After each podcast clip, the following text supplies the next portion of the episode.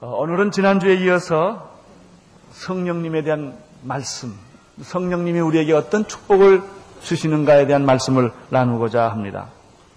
그동안 로마서 8장에서는 성령님에 대한 많은 말씀을 주셨습니다. 우리가 첫 번째 들었던 메시지는 성령님은 우리들로 하여금 죄와 사망의 법에서 해방시키신다는 말씀을 들었습니다. 그리스도 예수 안에 있는 자들에게는 결코 정죄함이 없나니 그리스도 예수 안에 있는 생명의 성령의 법이 죄와 사망의 법에서 너를 해방하였습니다. 그렇습니다. 성령님은 우리로 하여금 성령님이 우리 안에 오시면 죄와 사망의 법에서 우리는 자유함을 받게 되는 것입니다. 성령님이 우리 안에 들어오시면 육의 욕망을 모두 제거시켜 주십니다. 성령님이 내 안에 들어오시면 영을 쫓게 되고 영의 생각을 하게 되고 성령으로 충만하게 하시는 것입니다. 성령이 내 안에 충만하면 육의 모든 본능들이 욕망들이 사라지게 됩니다. 성령님은 우리로 하여금 영의 사람으로 만드는 그런 놀라운 역사를 해 주십니다. 두 번째로 성령님이 우리 안에 들어오면 어떤 일을 하시는가? 로마서 8장에 의하면은 우리의 죽을 몸을 살리십니다. 성령님이 우리 성령님께서는 예수 그리스도를 십자가에 못 박혀 죽으신 곳에서 부활시켰던 그 역할을 하셨던 분입니다. 하나님의 영이 예수 그리스도를 죽은 자 가운데서 다시 살리게 하신 그 영으로 말미암아 그 하나님의 성령이 우리 안에 들어오시게 되면은 죽을 몸도 다시 부활케 하는 것입니다. 이것이 성령님이 하시는 일이었습니다. 여러분 안심하고 죽으시기를 바랍니다. 우리는 죽어도 다시 삽니다. 성령님이 그렇게 하십니다. 새 몸을 주시는 것입니다. 성령님이 우리를 부활케 하시는 그런 역사를 우리 안에서 하시는 것입니다. 바로 이것이 성령님이 하셨던 일입니다. 세 번째로 로마서를 보면은 성령님은 우리에게 무서워하는 종의 영을 주시지 않고 하나님의 자녀가 되게 하는 양자의 영을 주신다고 말씀하셨습니다. 성령님은 양자의 영이십니다. 성령님이 내 안에 들어오시면 우리는 하나님을 아바, 아버지라 부르는 그런 특권을 갖게 됩니다.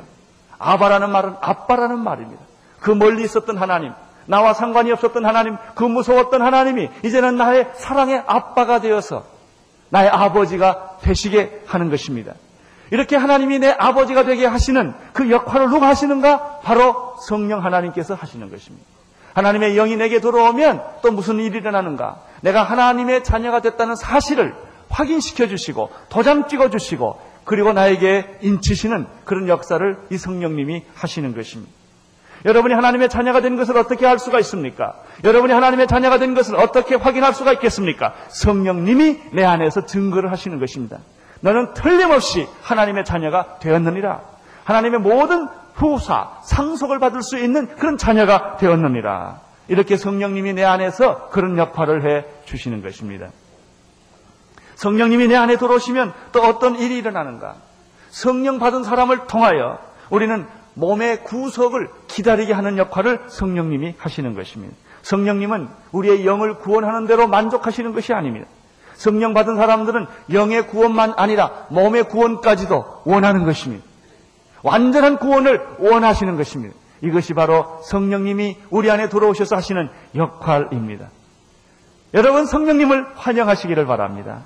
여러분 성령님의 충만한 그 기름 부심을 받게 되기를 바라는 것입니다. 이 성령님이 내 안에 들어오시면 이렇게 사망과 죄의 법에서부터 우리를 해방시키시고 육의 본능으로부터 우리를 해방시키시고 우리를 부활시키며 몸의 구원을 이루어 주시고 뿐만 아니라 우리로 하여금 하나님의 자녀가 되게 하여서 하나님을 아바 아버지라 부르게 하시고 우리를 하나님의 자녀의 그 특권과 능력을 갖도록 역사하시는 분은 바로 성령님이십니다. 얼마나 좋습니까? 오늘 성령님의 성령님을 여러분이 환영하시고 사랑하고 받아들이시기를 바랍니다. 그분이 여러분에게 역사할 때 거부하지 마십시오. 성령님이 오십시오. 환영합니다. 나를 지배해 주십시오. 나를 통치해 주십시오. 나를 인도해 주십시오. 나에게 능력을 부어 주십시오. 내가 성령의 능력을 받아 세상에 나가서 승리하기를 원합니다. 이것이 바로 그리스도인의 승리하는 생활의 비결입니다. 오늘은 한 가지 더 성령님이 하시는 놀라운 축복을 나누기를 바랍니다. 그것은 성령님이 내 안에 들어오시면 우리의 연약함을 도와주실 뿐만 아니라 내 안에서 내가 기도하지 못할 때, 내가 연약하여 쓰러질 때, 내가 어떻게 기도할 줄도 모르고 또 기도가 되지 않을 때 성령님은 내 안에 들어오셔서 말할 수 없는 탄식으로 나를 위하여 중보기도 하신다는 것입니다. 좀 기도를 못할지라도 오늘 안심하시기를 바랍니다. 그동안 기도를 다 못하셨다 할지라도 하나님의 성령님은 내 안에 오셔서 나의 부족한 것, 나의 연약한 것, 나의 믿음 없는 것을 하시고 여러분들이 신앙생활을 하기에 합당한 최소한의 역할을 그분이 하신다는 것입니다. 24절을 한번 읽겠습니다. 시작.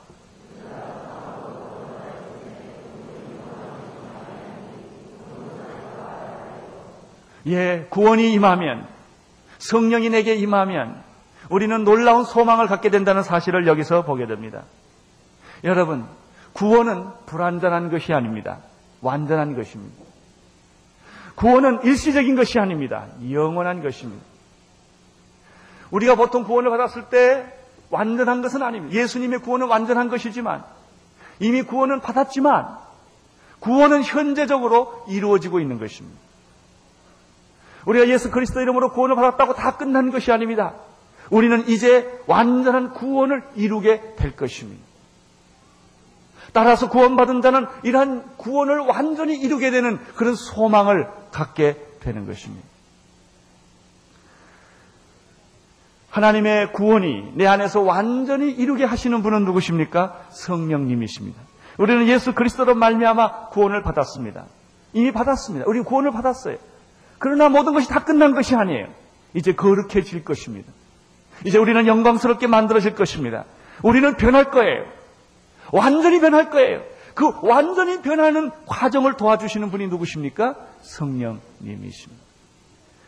우리가 소망으로 구원을 얻었음에라는 말은 소망 때문에 구원을 얻게 됐다는 것이 아닙니다.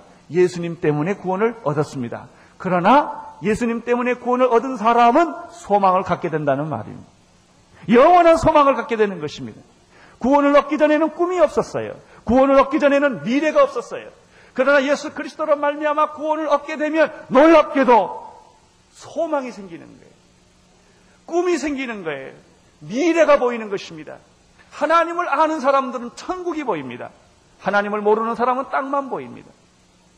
구원이 없는 사람들은 인간의 구원밖에 보이지 않습니다. 60년, 70년의 구원밖에 보이지 않습니다. 정치적이고 사회적인 구원밖에 보이지 않습니다. 그러나 하나님을 아는 사람들은 예수 그리스도로 구원을 받은 사람들은 60년, 70년의 구원이 아니라 영원한 구원을 보게 되는 것이며 땅의 구원만 아니라 하늘의 구원을 보게 되는 것이며 우리의 육신의 구원이 아니에요. 정치적, 사회적, 문화적 구원뿐만 아니라 내세 구원까지도 다 보게 되는 것입니다. 그래서 이렇게 24절에 말했습니다. 우리가 구원을 얻었으면 참 소망이 생기는 것인데 그것은 보이는 소망이 아니다. 보이는 소망이라면 누가 그것을 바라리요? 재밌는 말이죠? 그래요. 볼 수 있는 것, 들을 수 있는 것, 가질 수 있는 것은 현실이지요. 소망이 아니지요. 소망이란 아직도 볼 수 없는 것이요. 들을 수 없는 것이요. 내 손에 가져지지 않는 미래에 있는 약속입니다. 축복입니다. 믿음의 눈으로 그것을 보는 것입니다. 예수 그리스도를 믿는 자는 미래가 보이는 거예요. 내가 미래를 향해 가는 것도 있지만은 미래가 나에게 다가오는 것입니다. 하나님의 나라가 내게 임하는 것입니다. 하나님의 나라가 하늘에서 이루어진 것처럼 땅에서 이루어지는 그 미래의 위대한 비전을 보게 되는 것입니다. 성령 받은 사람, 구원받은 사람들은 이것이 느껴지고 이것이 알아지고 이것이 보여지는 것입니다. 따라서 보이는 것을 바란다면 누가 바라리요? 보이는 소망은 소망이 아니다. 그것은 현실일 뿐이다. 진짜 소망은 감추어진 미래다. 그 미래를 우리가 믿음의 눈으로 보는 것이다. 하나님의 나라가 우리에게 오는 것이다. 천국이 있다. 하나님의 보좌가 있다. 에스겔과 사도 요한이 보았던 바로 그 하늘의 나라를 우리는 믿음의 눈으로 보게 되는 것입니다. 새 하늘과 새 땅이 내게 오는 것입니다. 하나님이 예수 그리스도를 통하여 이 세상을 이제 심판하게 될 것입니다. 두 번째 오시는 예수 그리스도를 우리는 기다리고 대망하는 것입니다.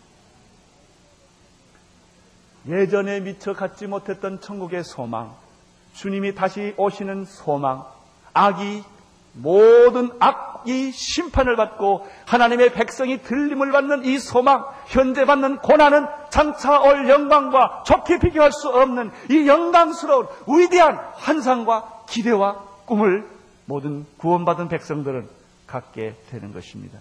나는 여러분에게도 이런 기대와 소망과 미래가 있는 줄로 믿습니다.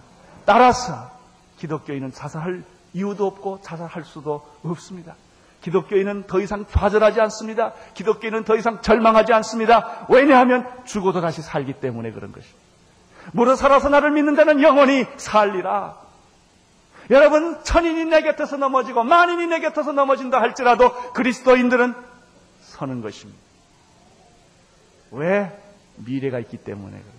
소망이 있기 때문에 세상 사람들이 바라보는 그런 소망이 아니라 하나님이 주시는 그 영광스러운 소망이 있기 때문에 그런 것입니다. 이런 의미에서 이런 의미에서 그리스도인들은 언제나 긍정적이고 적극적이고 소망적입니다. 당신이 만약 예수를 믿었다면 알았다면 더 이상 절망적일 수는 없습니다. 환경이 절망적이라 할지라도 여러분이 암에 걸렸다 할지라도 죽음이 이제 몇 시간 남지 않았다 할지라도 예수 그리스도를 가진 사람은 더 이상 절망하지 않습니다. 우리는 천국에서 다 사랑하는 사람들을 만나게 될 것입니다. 이게 소망이에요. 영원한 소망. 그의 눈은 반짝거리기 시작합니다. 그의 얼굴은 홍조 뛰기 시작할 것입니다. 왜냐하면 미래가 있기 때문에 그렇습니다. 미래가 있는 사람은 절망하지 않습니다. 미래가 있는 사람은 좌절하지 않습니다. 현실이 아무리 고달프고 외롭고 절망적이라 할지라도 그는 그의 눈은 늘 하늘을 쳐다보고 있기 때문에 그런 것입니다. 나는 우리 오늘 이렇게 교인들이 부정적이지 아, 부정적인 사람은 하나도 없게 되기를 축원합니다. 어떤 사람 보면 너무나 비판하고 부정적이고 짜증을 내고 깐죽거리는 사람들이 있어요. 예수 믿는 사람하고는 전혀 상관없는 체질이에요. 오늘 그런 사람 다 회개하시고 바꾸시기를 축원합니다. 네. 여러분 99%가 불가능해. 95%가 불가능해도 거기에는 우리는 상관이 없어요. 관심이 없어요. 우리의 관심은 5%의 가능성과 1%의 가능성에 여기에 기도와 성령과 소망을 가지고 세상을 밀고 나갈 때 이 5%는 세상을 이 1%는 세상을 변화시키고 말 것입니다. 나는 여러분들에게 이렇게 부탁하고 싶습니다. 어떤 어려운 일이 있어도 부정적인 말을 하지 말라. 어떤 어려움이 있어도 남을 비판하고 남을 경, 이, 좌절시키지 말라. 저는 이런 말을 들었어요. 우리 한국 사람들은 배고픈 것은 참는데 배 아픈 것은 못 참는다. 남 살리는 거 못 봐. 그냥 말 한마디 해도 긁어요, 그냥. 아주 심, 심통이 아주 나빠요. 여러분 그런 분이 하나도 없게 되기를 바랍니다. 내가 못돼도 잘 된 사람 축복해주고 격려해주고 좋은 말을 해주고 똑같은 말도 그 사람의 단점 보지 말고 장점 보고 얼마나 우리가 틀리냐를 보지 말고 우리는 얼마나 하나 같으냐를 보게 되면 축복을 받게 되는 것입니다. 그런 마음으로 장사해 보세요. 그런 마음으로 공부해 보세요. 그런 마음으로 여러분 가정을 이끌어가 보세요. 그 가정에 축복받지 않을 수가 없는 것입니다. 왜 우리가 이렇게 긍정적이고 적극적일까요? 소망이 있기 때문에. 약속 있는 소망이 우리 안에 있기 때문에. 그 나라와 또 하나님의 나라와 새하늘과 새 땅과 영광스러운 하나님의 나라가 우리에게 있기 때문에 우리는 절망하지 않는 것입니다. 25절을 보십시오. 시작.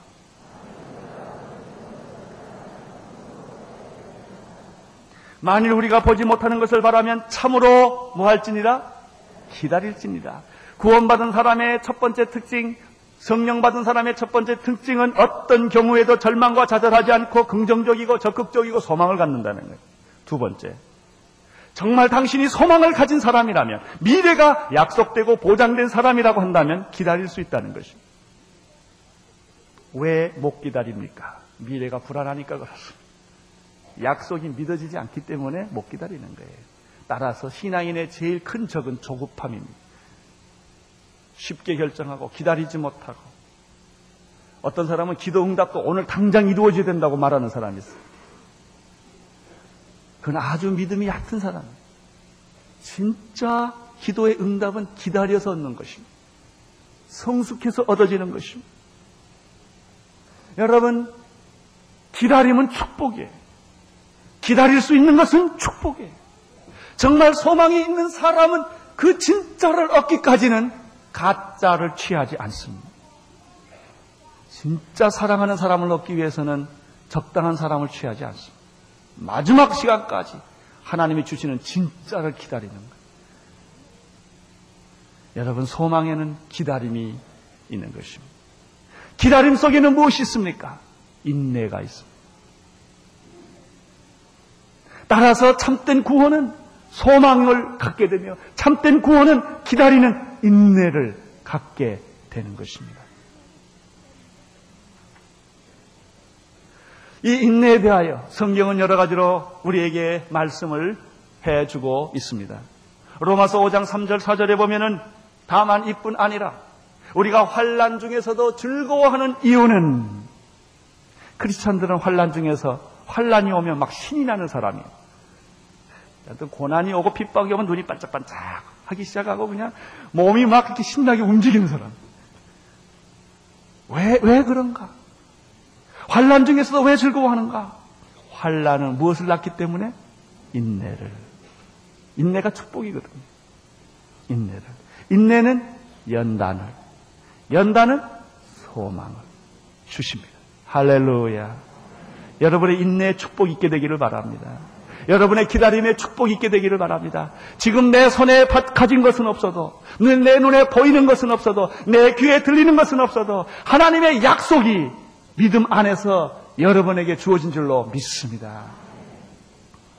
야고보서 1장 3, 4절에 보면은 내 형제들아 너희가 여러 가지 시험을 만나거든 온전히 기쁘게 여기라. 이는 너희의 믿음의 시련이 무엇을 만들어냅니까? 인내를 할렐루야. 시련이 없으면 인내가 없어요. 고통이 없으면 인내가 없어요. 중요한 것은 이 인내가 있어야 돼요. 기다림이 있어야 돼요. 그래야 하나님의 진짜 축복이 그에게 임하기 때문에 그런 것입니다. 인내를 온전히 이루라. 이는 너희로 온전하고 구비하여 조금도 부족함이 없게 하려 함이니라. 아멘. 아멘. 고린도전서 13장 4절을 아십니까? 사랑은 뭐예요? 오래 참고 사랑은 달콤하고 이렇게 시작하지 않아요. 사랑은 오래 참고 여러분 참는 게 뭐가 그렇게 좋아요? 얼마나 힘들어요. 신경질 나요. 가슴이 답답해요. 그러나 사랑이란 오래 참는 것입니다. 여러분 사랑하기 때문에 기다리는 것입니다. 어떤 한 남자가 있어요. 결혼해서 같이 사는데 성격이 나빠요. 습관이 나빠요. 인격이 좀 못됐어요. 여러분, 그거 고치려고 하지 마세요. 그냥 기다려주세요. 참아주세요. 그러면 그 사람이 변합니다. 여러분, 뭐 그 인격이 좋고, 그 사람이 좋아서 결혼했어요? 그거 아니에요. 그 사람이 좋아서 결혼했다면 기다려주셔요. 그것은 남편도 마찬가지입니다. 아내를 기다려줄 줄 아는 남편이어야 합니다. 기다려주셔야 합니다. 인내하고 참고 기다리면 축복이 임하는 줄로 믿습니다.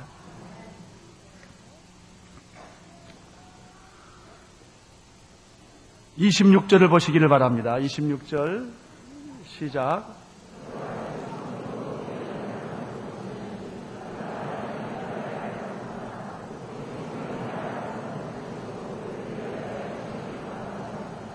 이와 같이 구원받은 사람들은 소망을 가지고 인내와 기다림을 통하여 하나님의 완전한 구원을 이루시게 되는데 그러면 성령님은 어떤 역할을 하시는가?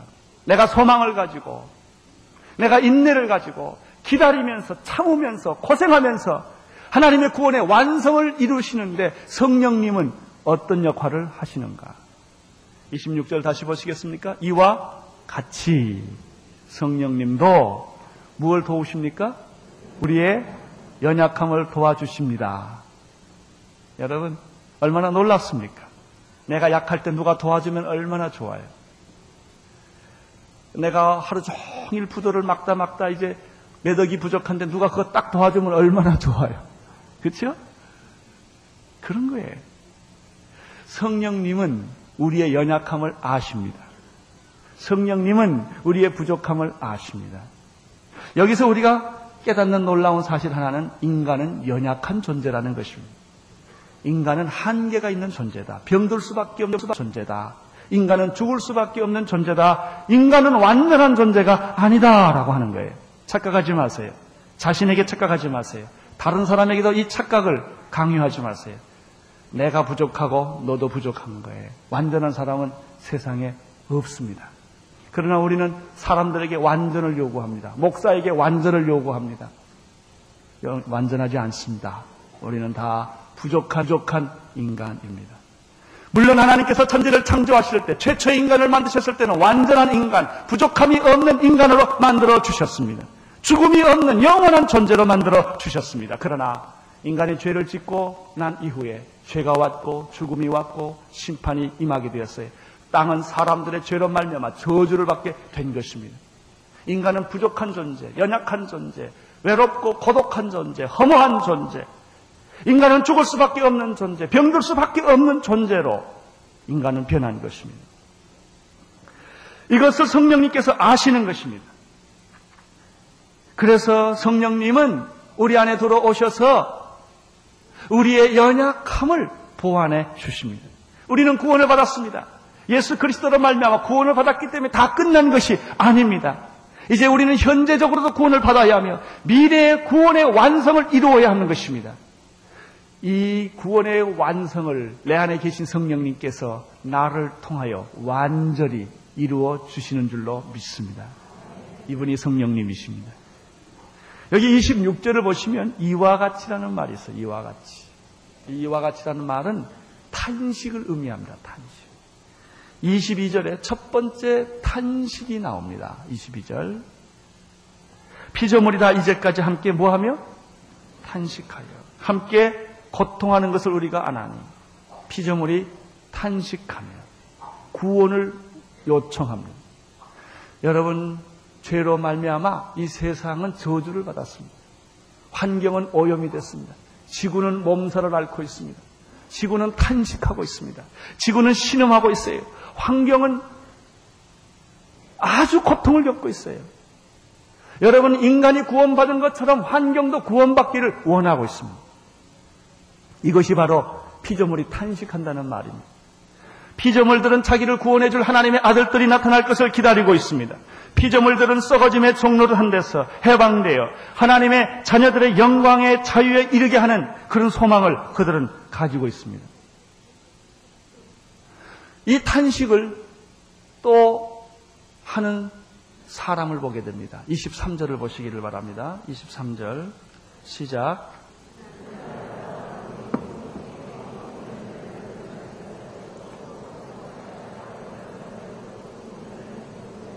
이뿐 아니라 또한 우리 곧 성령의 처음 익은 열매를 받은 우리까지도 속으로 뭐하죠? 탄식해요. 피조물이 탄식해요. 성령 받은 사람들도 탄식을 해요. 성령 받은 사람의 탄식은 영의 구원뿐만 아니라 우리 몸의 구원을 위하여 탄식을 합니다. 세 번째, 성령님이 직접 탄식하십니다. 그것이 오늘 26절의 말씀입니다. 26절에 보면은 이와 같이 성령도 우리의 연약함을 도우시나니 우리가 마땅히 빌바를 알지 못하나 오직 성령이 말할 수 없는 무엇으로? 탄식으로, 통곡으로, 탄식으로, 통곡으로, 신음으로, 신음으로. 여러분, 신음한 사람 본 일 있어요? 말을 못해요. 말할 수 없는 탄식이라고 그래요. 말이 안 돼요. 너무 고통스러워서, 너무 간절해서. 사랑하는 성도 여러분, 성령님이 여러분 안에서 이렇게 신음한다는 사실을 아시기를 바랍니다. 성령님이 여러분 안에서 이렇게 탄식한다는 사실을 알게 되기를 바랍니다. 여러분이 기도하지 못할 때, 기도 안 할 때, 성령님은 이렇게 신음하십니다. 여러분이 죄를 질 때 성령님은 말할 수 없이 내 안에서 근심하십니다. 왜냐하면 여러분들은 구원을 완전히 이루어야 될 하나님의 사람들이기 때문에. 그러나 정신을 차리지 않고 살면 성령님이 탄식하세요. 여러분이 기도하지 않으면 기도해야 되는데 기도하지 않으면 우리는 죽습니다. 그래서 누가 대신 기도합니까? 성령님이. 어디 안에서? 내 안에서. 누가 기도 안 하니까? 내가 기도 안 하니까. 그분이 어떻게 탄식하며 몸부림하며 신음하며 내 나의 완전한 구원을 위하여 그분은 기도하시는 것입니다.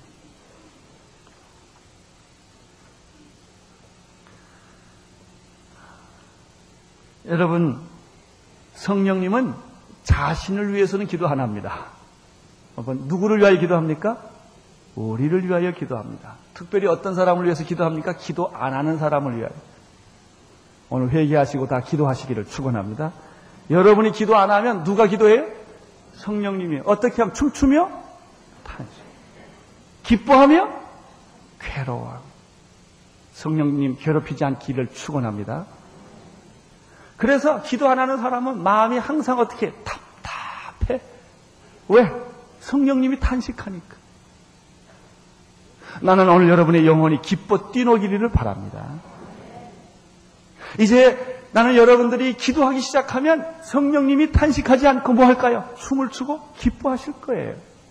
여러분들이 찬양하고 기도하고 방언으로 기도하고 영, 영으로 기도하면 내 안에 계신 성령님은 여러분의 기도를 축복해 주시고 기도에 기름을 부어 주시고 그 기도로 기적을 계속 이루게 하실 것이에요. 여러분이 기도 안 하면 성령님이 나를 위하여 탄식하며 중보기도 하지만 여러분은 누구를 위해 기도해야 할 것입니까? 여러분이 기도 안 하면 누가 다른 사람을 위하여 기도하게 되는 것입니까?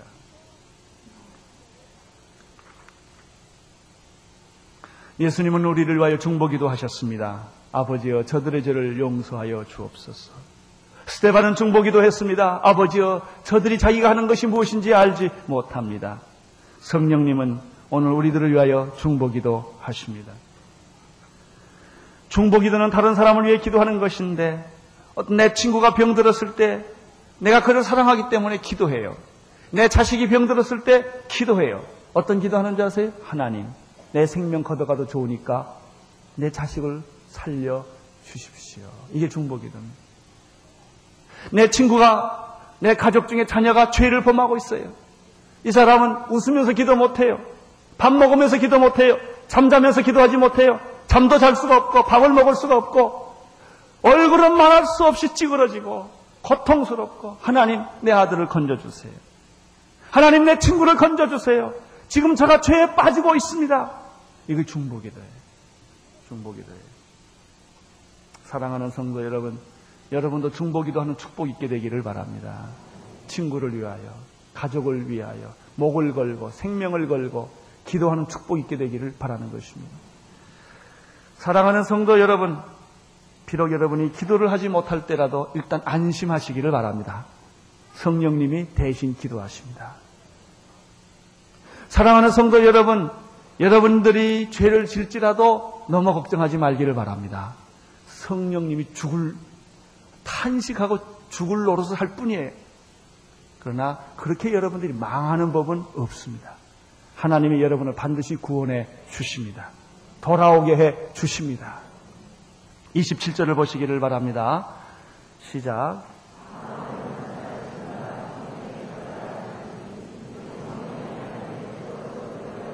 마음을 감찰하신 하나님은 누구의 생각을 하세요?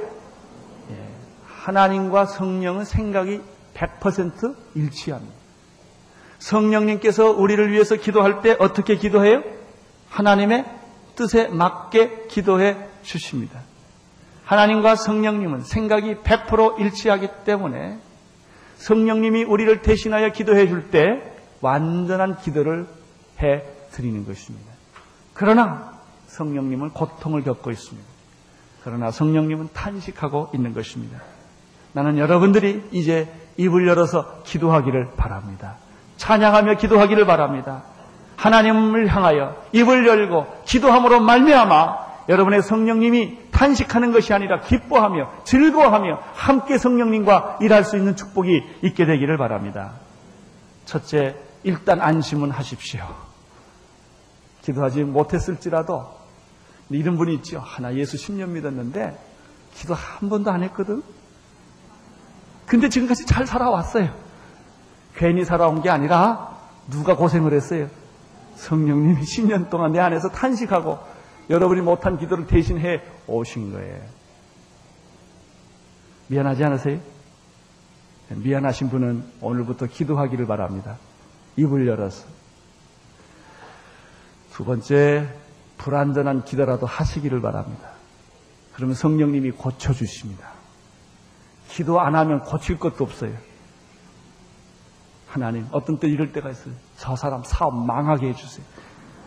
너무 속상해가지고.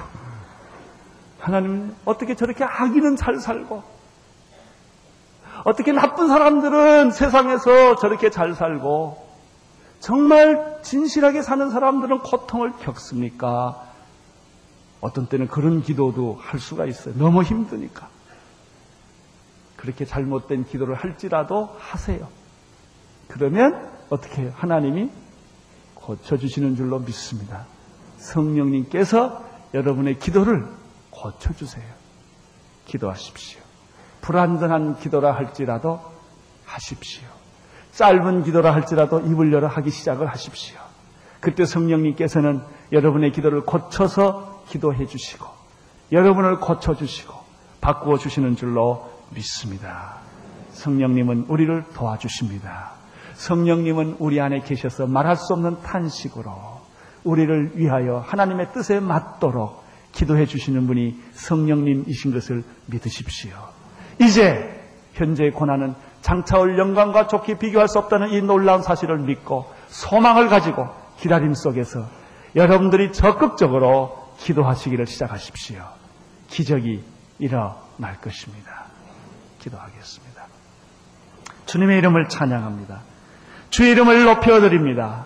주님의 이 시간에 성령이 임하사 우리 성도들로 하여금 성령의 기도를 하게 하여 주시옵시고 능력의 기도를 할 수 있도록 축복하여 주시옵소서. 예수님 이름으로 기도드리옵나이다. 아멘. 온 세상을 위한 복음의 통로 CGM TV